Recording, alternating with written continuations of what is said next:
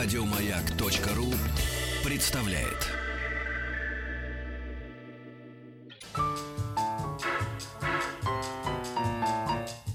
Научно-популярный радиожурнал. Кафедра. Дорогие друзья, здравствуйте. Меня по-прежнему зовут Игорь Ужеников. Э, мы сегодня открываем наш новый проект, который называется «Научно-популярный журнал «Кафедра». Я очень рад. Сегодня он выходит в пилотном режиме. Э, со следующей недели это три часа, по субботам, воскресеньям с 11 до 2 часов дня. Э, ну, какие-то вещи, они органичным образом с которыми вы уже успели познакомиться в эфире радиостанции «Маяк», органичным образом вписались в программу «Кафедра». Изобретение велосипеда и наполеоновские войны. Рождение импрессионизма и появление фотографии. Восстание декабристов и манифест коммунистической партии. Все это Великий Девятнадцатый. Друзья, Великий XIX век немыслим без... Не обойтись э, без избитого стола, слова «столпов» великой русской истории. И вот об одном из, из таких людей мы сегодня решили поговорить. 28 января исполнилось 175 лет со дня рождения Василия Ильича Ключевского. В этом же году исполняется, кстати, 105 э, лет э, со дня его кончины. У нас сегодня в гостях кандидат исторических наук, доцент кафедры истории э, России периода Средневековья и нового времени Российского государственного гуманитарного университета Филипп Георгиевич Тараторкин. Здравствуйте, Филипп Георгиевич. Здравствуйте, здравствуйте. Филипп Георгиевич, вот по традиции в программе «Великий девятнадцатый» мы задаем вопрос нашим гостям. Вот на ваш взгляд, начало и конец XIX века, даты. С началом, в общем, все соглашаются. Это э, март 1800 э, года. Это 12 марта, утро после убийства Павла. А вот на ваш взгляд, конец XIX века? На этот вопрос лучше всего ответил не профессиональный историк, а Анна Андреевна Ахматова – она говорила, начинался не календарный, угу. настоящий 20 век, имея в виду 1914 год, угу. год начала Первой мировой войны. Вот тогда те долговременные исторические процессы, которые э, сформировались в XIX веке и которые сформировали XIX век, вот тогда они завершились. А несовпадение э, рубежей столетий с э, содержанием столетий. Это общее явление в истории, историки к этому привыкли. Я думаю, 1914 год. 14 год. Да. Не, ну, строго говорят, э, если так э, хронологически, он э, век-то начался в 1801, как и всякий век. Ну, начало-то да, первый хронологически, год, да, да, содержательно, да, мы говорим о содержании содержательно процесса, да. с, да. восшествия на, на трон Александра. Спасибо. Знаете, это очень хорошо, ну, вот то, что мы сейчас с вами будем придерживаться вот этих временных рамок, потому что Василий Ильич Ключевский умер в календарном 20 веке. Вот. Но, разумеется, вот мы его мыслим как э, не только как историк, но и как общественного деятеля именно 19 века. Если брать все восторге как э, профессиональных историков, так и учеников школ, которым говорят, что это один из отцов современной исторической науки. Если это все убрать, вот на ваш взгляд, все-таки э, влияние Ключевского на современную историческую науку. Это, конечно, очень широкий вопрос, я понимаю, но тем не менее. Почему мы вспоминаем его 175-летие?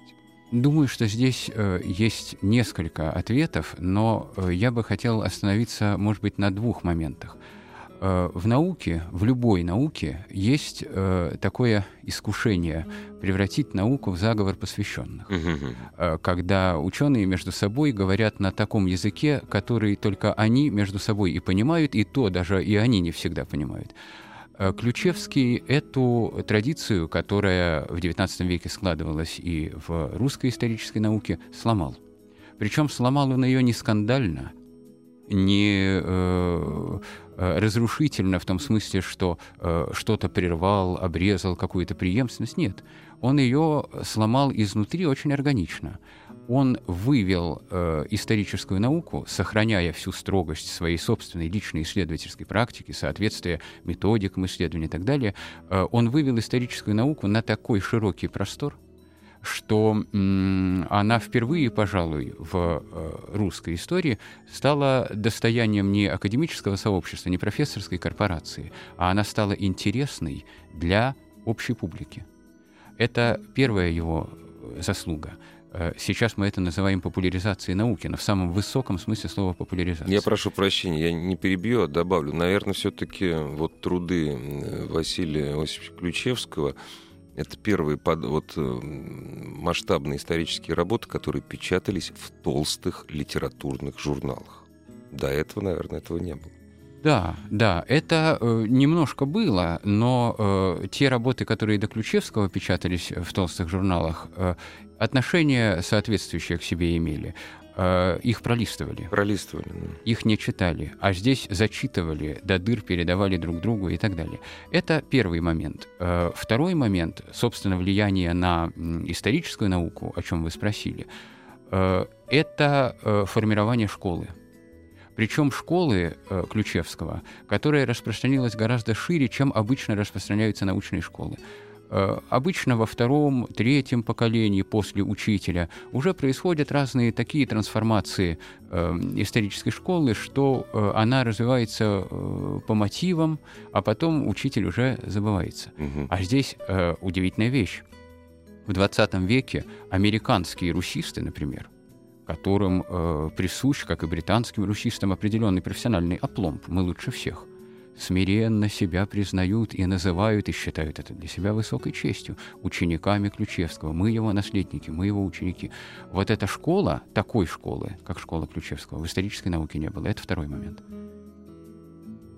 Ну, вы знаете, хватило бы даже второго. Как вы думаете, а почему, почему появился Ключевский как эм, популяризатор науки? Зачем ему это было нужно? почему, может быть, созрело время для интереса русской истории. Знаете, как вот э, там 18 век, наше первое увлечение, э, первое увлечение русскими древностями, да? Вот. А почему вдруг возникает Ключевский со своим языком, действительно не языком для посвященных, а языком просто для думающих, читающих людей? Это время было-то? Время его сделало или гений места? И время тоже. И время тоже. Э, давайте вспомним. Он родился в 1841 году, и он приехал в Москву в 1861 году, в год отмены крепостного права, в э, те годы, когда происходили великие реформы Александра II, когда начиналось общественное оживление, общественное брожение, борьба и битва идей, э, когда студенчество стало одной из не просто прогрессивных, но и радикальных политических сил, в чем-то даже разрушительных, как мы сейчас видим, э, сил. Э, и вот он появляется в 1861 году, он появляется в Москве. Э, Попович – сын сельского Попович, священника, да, да. да, окончивший Пензенское духовное училище, Пензенскую духовную Причем семинарию. сам даже, не, дальше... даже не из Пензы, то есть родился под Пензой. Он родился, да, да в селе да, Воскресенское, да, это под да. Пензой, но недалеко. Ну, да. Закончил э, две ступени, получил духовное образование, и по логике, э, особенно он к тому времени уже отца потерял, отец трагически погиб, и Э, у него, для него были открыты дороги в Духовную Академию, ну, видимо, Казанскую по э, Скорее территориальному да, географическому да. Э, признаку, угу. если то в Казанскую. Он туда не пошел. Он приехал в Москву, не имея никаких связей в Москве, Э, и денег тоже особо не имея, жил уроками, и поступил на историко-филологический факультет. Э, и попал вот в это самое время, в эту самую атмосферу э, оживления общественной жизни. Но это с одной стороны. А с другой стороны, ведь ваш вопрос предполагает ответ и с точки зрения субъективный почему это нужно было и необходимо для самого Ключевского.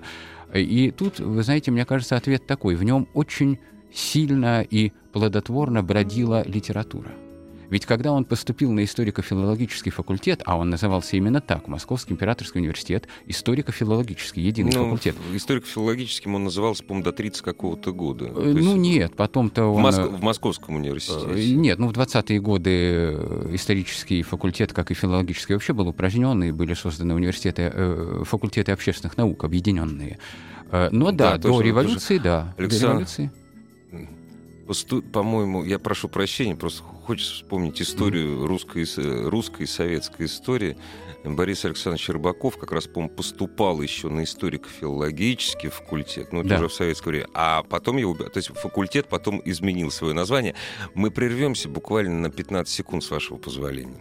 Мы остановились на поступлении Василия Иосифовича на историко-филологический факультет Московского государственного университета. Да, два слова об упомянутом да. вами академике Рыбакове. Он родился в 1908 году, да. то есть хронологически он как раз успел попасть э, в, на излете в университетскую традицию да. старой еще да. императорской России. Да. Так вот, в Ключевском бродила литература, и он очень долго в студенческие годы э, не мог выбрать между филологией и историей.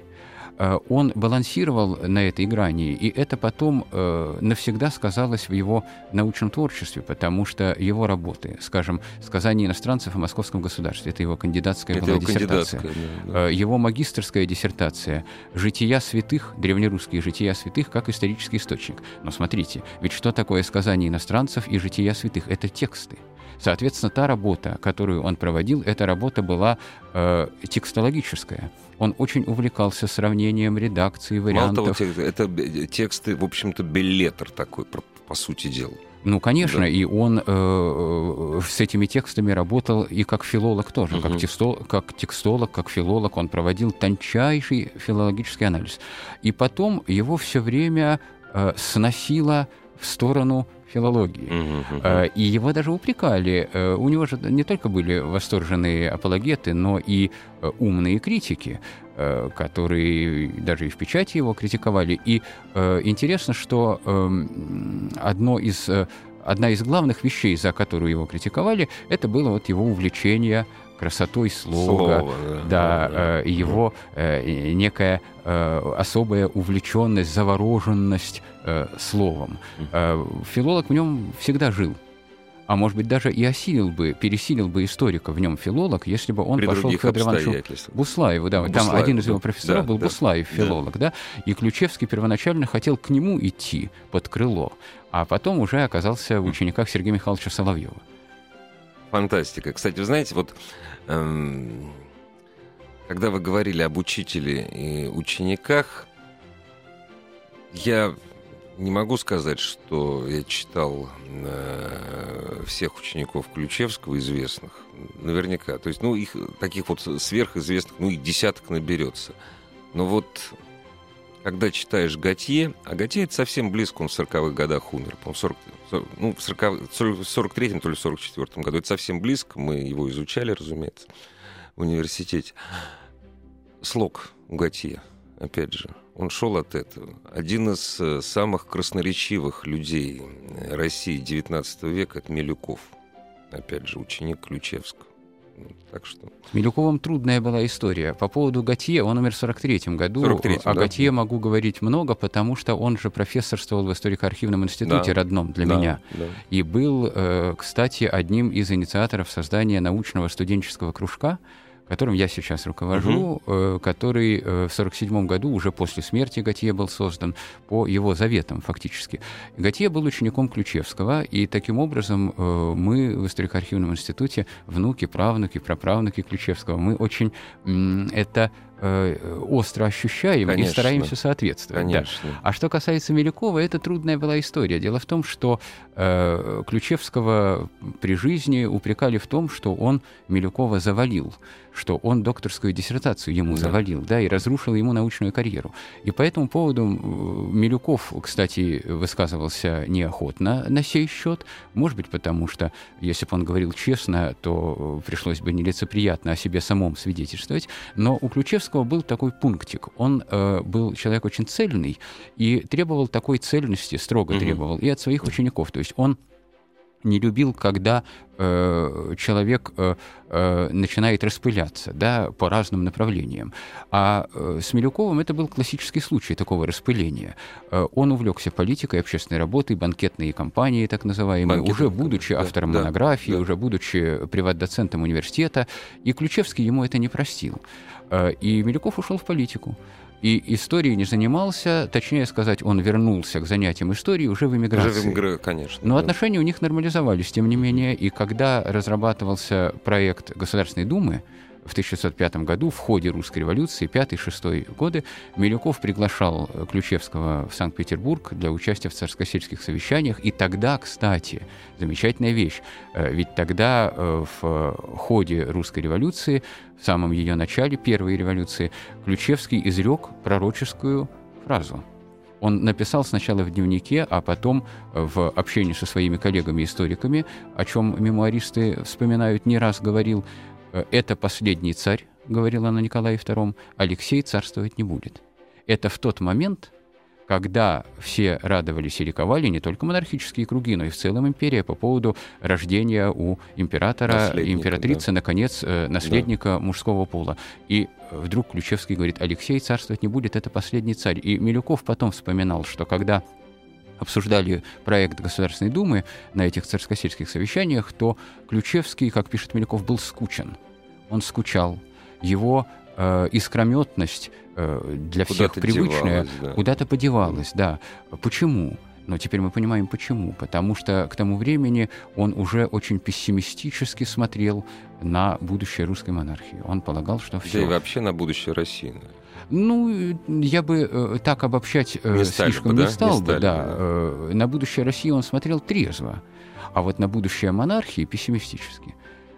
Но с Мельковым они потом уже восстановили отношения, и когда вы знаете, вот вы упомянули в начале двойную годовщину, не только годовщина 175 лет со дня рождения в этом году, но и 105 лет со дня смерти. Милюков вспоминал, когда Ключевский умер в мае 1611 года, из Петербурга Милюков приехал для участия в прощании с ним, и там было много историков, естественно, профессорская корпорация, но что поразило Милюкова, он об этом потом написал в воспоминаниях о тех днях, что на похороны и на отпевание на похороны Ключевского мало того, что студенты несли всю дорогу на руках его гроб, но на похороны пришли жители окрестного Замоскворечья. Он в Замоскворечье жил, э, не историки, не студенты, а просто, как в то время говорили, свободные городские обыватели – и э, Милюков, движимый любопытством историка, он к этим людям подходил, и другие подходили, почему? спрашивали, а вы Зачем? кто? Да, вы же не ученики да, Василия Осиповича, почему угу. вы пришли?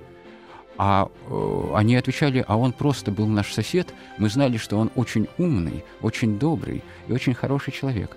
И мы пришли для того, чтобы с этим добрым и хорошим человеком и умным проститься. То есть вот такой магнетизм личности был у Ключевского, деле, да, да. который распространялся не только на историков. Как раз с историками он мог быть и желчен, и саркастичен, и очень строг. А вот эти простые э, замоскворецкие жители души в нем не чаяли.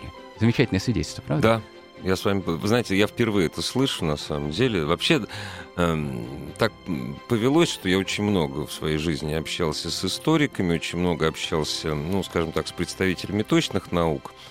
Э, и вот в представлении обывателей историки это, ну, если не книжные черы, то что-то близко, близко к этому. История очень строгая наука, которая требует скрупулезной работы там, где много книг в архивах, в библиотеках. Ну, это точно. Ну, раз... С это, этим нельзя это спорить, так, да. Вот. Да. Но, говорю, и на первый взгляд, если человек не знаком с этим сообществом, историки представляются, говорю, вот сухими книжными червями. Вот это совершенно не так. Вот и э, та история, которую вы сейчас поведали, похороны э, Василия Ключевского и визит, разумеется, дань памяти Милюкова, которую он отдавал, приехав из Петербурга, вот свидетельство тому, что простые люди приходили к простому человеку, наверняка очень общительному в своей жизни. Вот.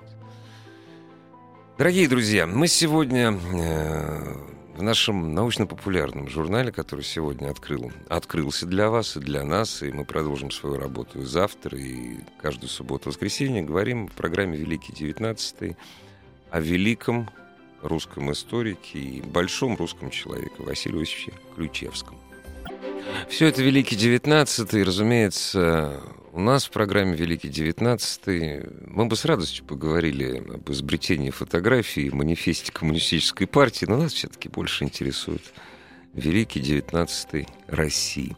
У нас сегодня в гостях кандидат исторических наук, доцент кафедры истории России периода Средневековья и нового времени Российского государственного гуманитарного университета Филипп Георгиевич Тараторкин. И мы говорим о Василии Иосифовиче Ключевском, э, чей юбилей пришелся, 175 лет, пришелся на 28 э, января. Это по новому стилю. 28 это, по, по, по новому стилю. Да, Я вот, да, вот, когда да, в, в скобках да. смотрю, всегда да, путаюсь. Да, да, да. Скажите, пожалуйста, Филипп Георгиевич, ну, не то, что это везде написано, но вот часто читаешь, что именно Василий Ключевский был создателем либеральной школы российской исторической науки.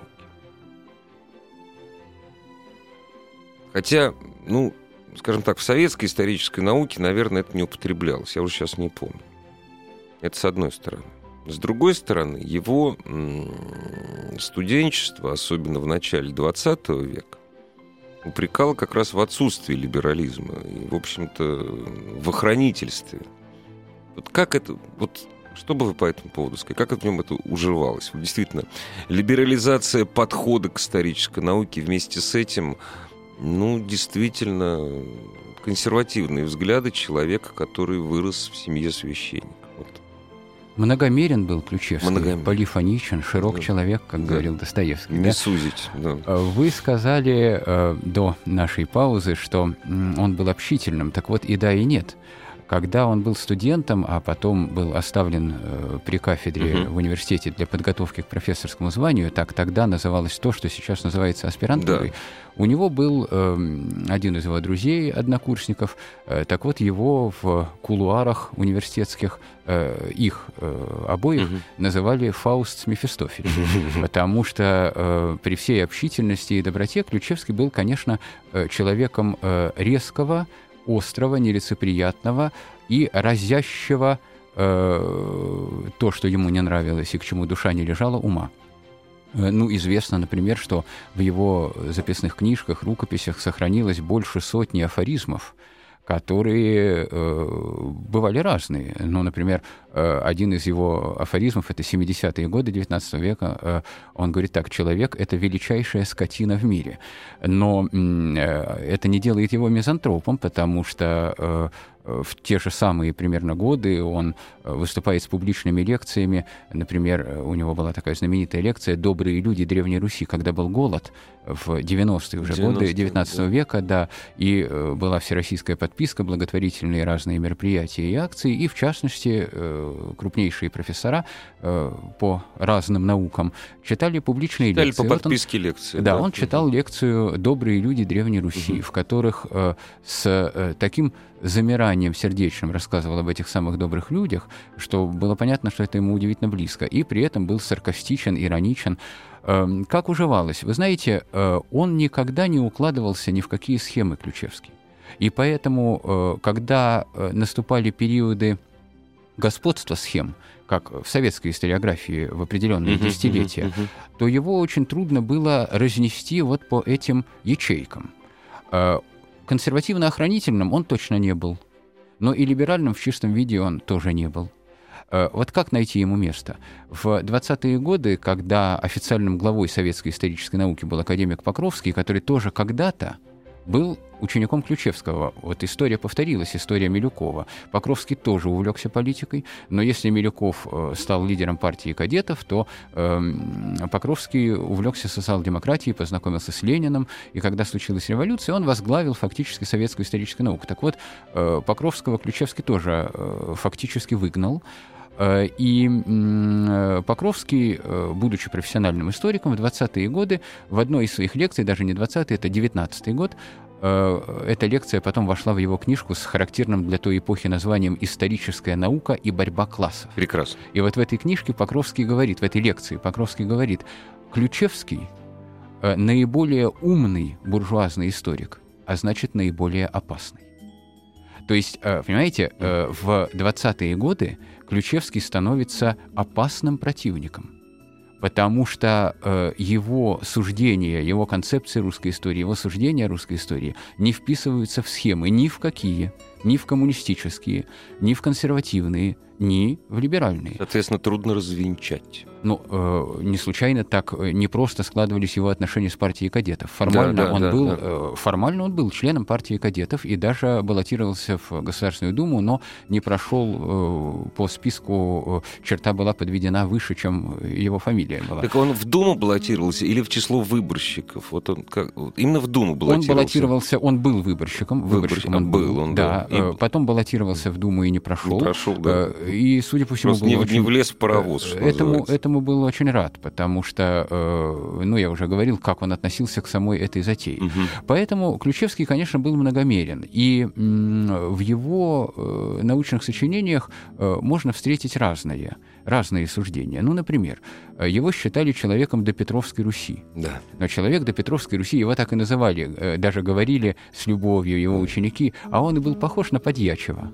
Он был похож на Подьячева 17 века. Окладистая, немножко неухоженная борода, довольно длинные, клокастая, вол... да, клокастая длинные борода, волосы. Тщедушный, да, худенький, да, да, невысокого да, роста. Да, он не мог пробиться к лекторской кафедре, да. потому что такой был ажиотаж, такие да. аншлаги собирали его лекции в Московском университете, что бывали случаи, когда студенты сажали его в кресло, и на руках над головами они его проносили сквозь строй этих собравшихся э, э, в ажиотажном ожидании э, людей для того, чтобы он мог пробиться к кафедре. Можно я вот да. еще одну такую вот ремарочку? Дорогие друзья, то время, кстати, не только в то время, лекции на Московском университете, они были открыты. И была очень хорошая традиция, которая, ну, к сожалению, она завершилась, завершилась совсем недавно в Московском университете, она завершилась уже в начале 90-х годов. Лекции на историческом факультете были открыты для, для самой широкой публики.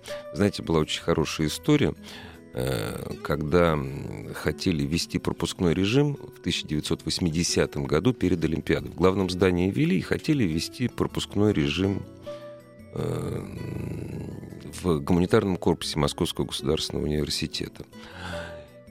И тогда бы открытые лекции, то есть они бы, они, они бы пропали. А вот на лекции, допустим, Андрея Вячеславовича Казаржевского там собиралось, ну, там пол Москвы собиралось, я помню, по субботам, да. Вот. И я не помню, честно говоря, кто из московской профессуры исторической сказал, ну, знаете, вообще-то есть только один, на сегодняшний день есть только один университет в мире, где пропускная система. Советское время. Говорит, какой? Сантьяго де Чили. А для нас это был, то есть жупил такой. Пиночет, Сантьяго де да. Чили, это Пиночет. Да.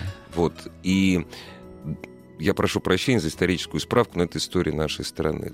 В 1987 году во время э, студенческих беспорядков в Московском государственном университете, которые были вызваны тем самым скандалом, известным «Борис, ты не прав». То есть единственное место, где были беспорядки, это в Московском государственном университете. Ввели пропускную систему и милицейские кордоны требованиям московской профессуры они были сняты через один день.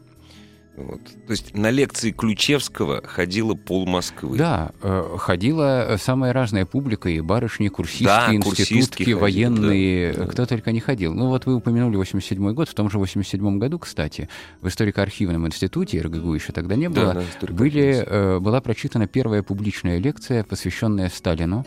И лектор не мог, как Ключевский некогда, он не мог пробиться. пробиться. Его нынешний ректор РГГУ Ефимович Пивовар, он тогда был деканом факультета архивного дела, проводил какими-то тайными тропами Троп, для того, чтобы да. он мог э, Просто попасть до кафедры дойти. Да, да, да. да. Так вот, эм, с одной стороны, э, конечно, его любили студенты и связывали с ним э, свои надежды на свободу мысли, и эту свободу мысли, это стремление он поддерживал. С другой стороны, тот же Ключевский в 1894 1994 году подвергся обструкции со стороны тех же самых студентов.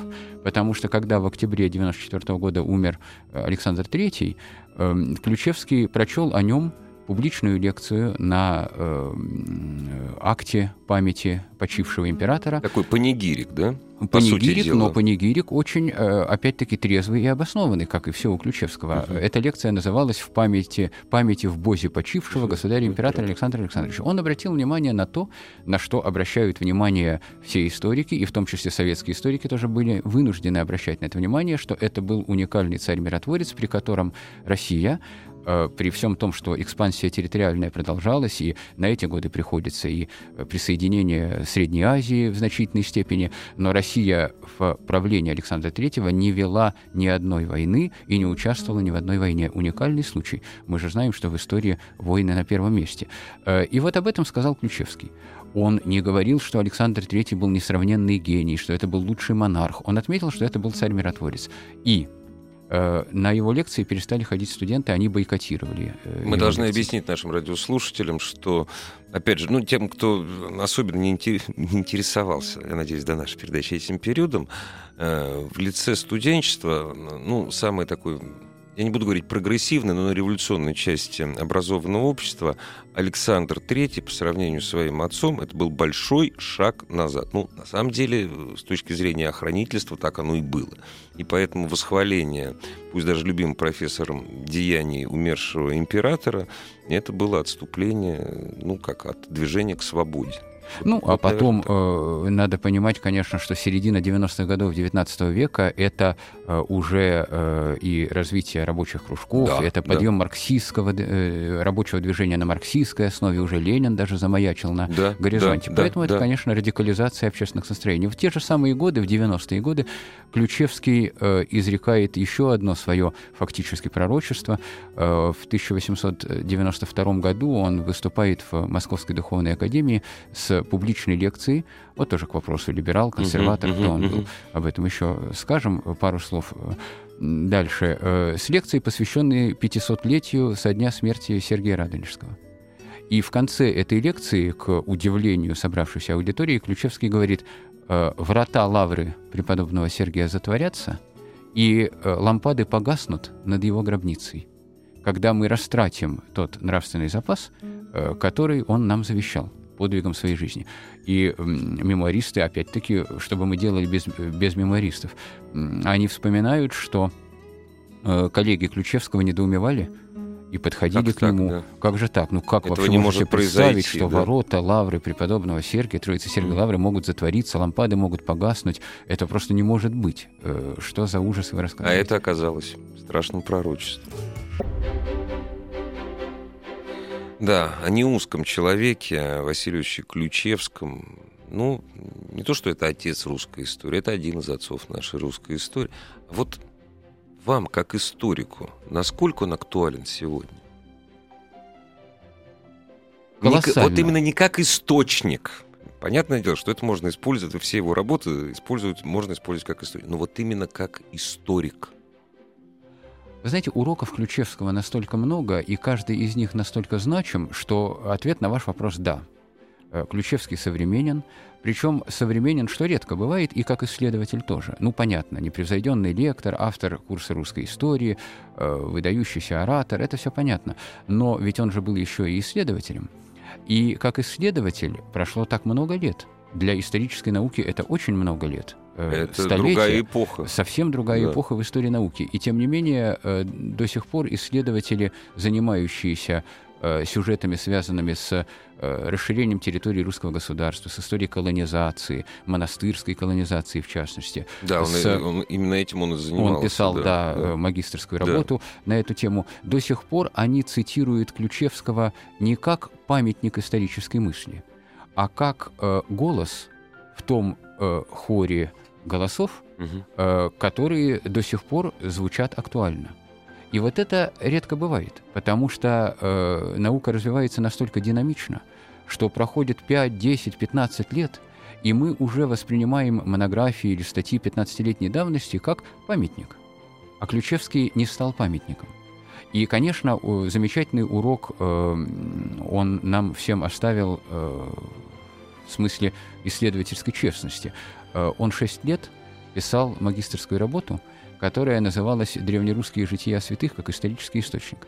Э, ему присоветовал Соловьев, он его надоумил, подарил ему эту тяжелую тему, И в Казани, сидячи в монастырских библиотеках, в архивохранилищах Казани, Ключевский шесть лет писал эту работу, полагая, или точнее сказать, предполагая, что э, древнерусские жития святых – это э, интересный, информативный, богатый источник по истории развития исторической территории русского государства. И чем больше он читал, а он прочел больше тысячи списков и редакций житий, э, тем больше он понимал, что это источник ненадежный и неценный. И он, э, знаете, как говорят иногда, отрицательный результат – это тоже результат в истории науки, это воистину так – я а... прошу прощения, это действительно уникальный. Он же уже через год мог это понять, казалось бы. Да. Но он копал и копал он и копал. копал до того То момента. Одни и те же фразы, да, одни и те же да, сюжеты да. в, в, в каждом общие, житии. Общие места, да, традиционные да. для жанра, которые повторяются да. из списка в список. Но он должен был закончить это. Он да. должен был э, докопать до предела для да. того, чтобы сказать, к сожалению, это исторический источник, ненадежный, угу. во многом недостоверный, но очень интересный и богатый литературно, и э, представил он эти жития к вопросу о литературе, бродившей в его да, душе да, да, да, и да. сознании, да, представил он эти жития очень интересно. Но как историк сделал вывод, нет, это не то. Шесть лет ему понадобилось на то, чтобы сделать такой отрицательный вывод. Это э, во многом уникальный случай в истории науки. Филипп Георгиевич, а вы бы посоветовали людям, которые, скажем так, просто интересуются историей Отечества нашего, читать сегодня Ключевского? И если бы да, причем людям неподготовленным, которые не обладают понятийным аппаратом историческим, которые не учились на специальных факультетах, просто интересуются историей. А таких все больше и больше. Я свято в это верю. И если бы посоветовали, с чего начать? А мы и начали с того, что э, пресек Ключевский э, традицию восприятия исторической науки как заговора посвященных. Конечно, посоветовал бы, может быть, не с курса русской истории начинать, а с тех этюдов, его исторических портретов, которые опубликованы и во всех собраниях mm-hmm. его сочинений, и отдельными изданиями. Ну, например, он читал лекции в Академии живописи, вояния и зодчества. У него была лекция, которая называлась «О взгляде художника на характер и убор изображаемого им лица». Это шедевр как исторически воспринимать э, человека прошлого, э, не погрешая против исторической истины, но при этом не засушивая материал. Не Еще я не могу не вспомнить Федора Ивановича Шаляпина, например, который в своих воспоминаниях «Маска и душа» вспоминал, что для него самым главным учителем в жизни был Ключевский. Казалось бы, почему? А когда Шаляпин репетировал Бориса Годунова, то Ключевский, и это именно тот глагол, который Шаляпин употребляет, Ключевский показывал ему, то есть не просто рассказывал, а он ему показывал в лицах, как играть Бориса Годунова. Сколько всего потом было в жизни Шаляпина, он до конца дней своих вспоминал эти разговоры с Ключевским у него дома в Замоскворечье. Дорогие друзья, если вы начнете читать Василия Иосифовича много или помалу, поверьте, тоже останется у вас на всю жизнь. И, кстати, у ваших детей тоже. У нас сегодня в гостях был кандидат исторических наук, доцент кафедры истории России, периода Средневековья, нового времени, Российского государственного гуманитарного университета Филипп Георгиевич Тараторкин. Спасибо вам, Филипп Георгиевич. Приходите к нам еще. Спасибо, с радостью. Всего доброго. Еще больше подкастов на радиомаяк.ру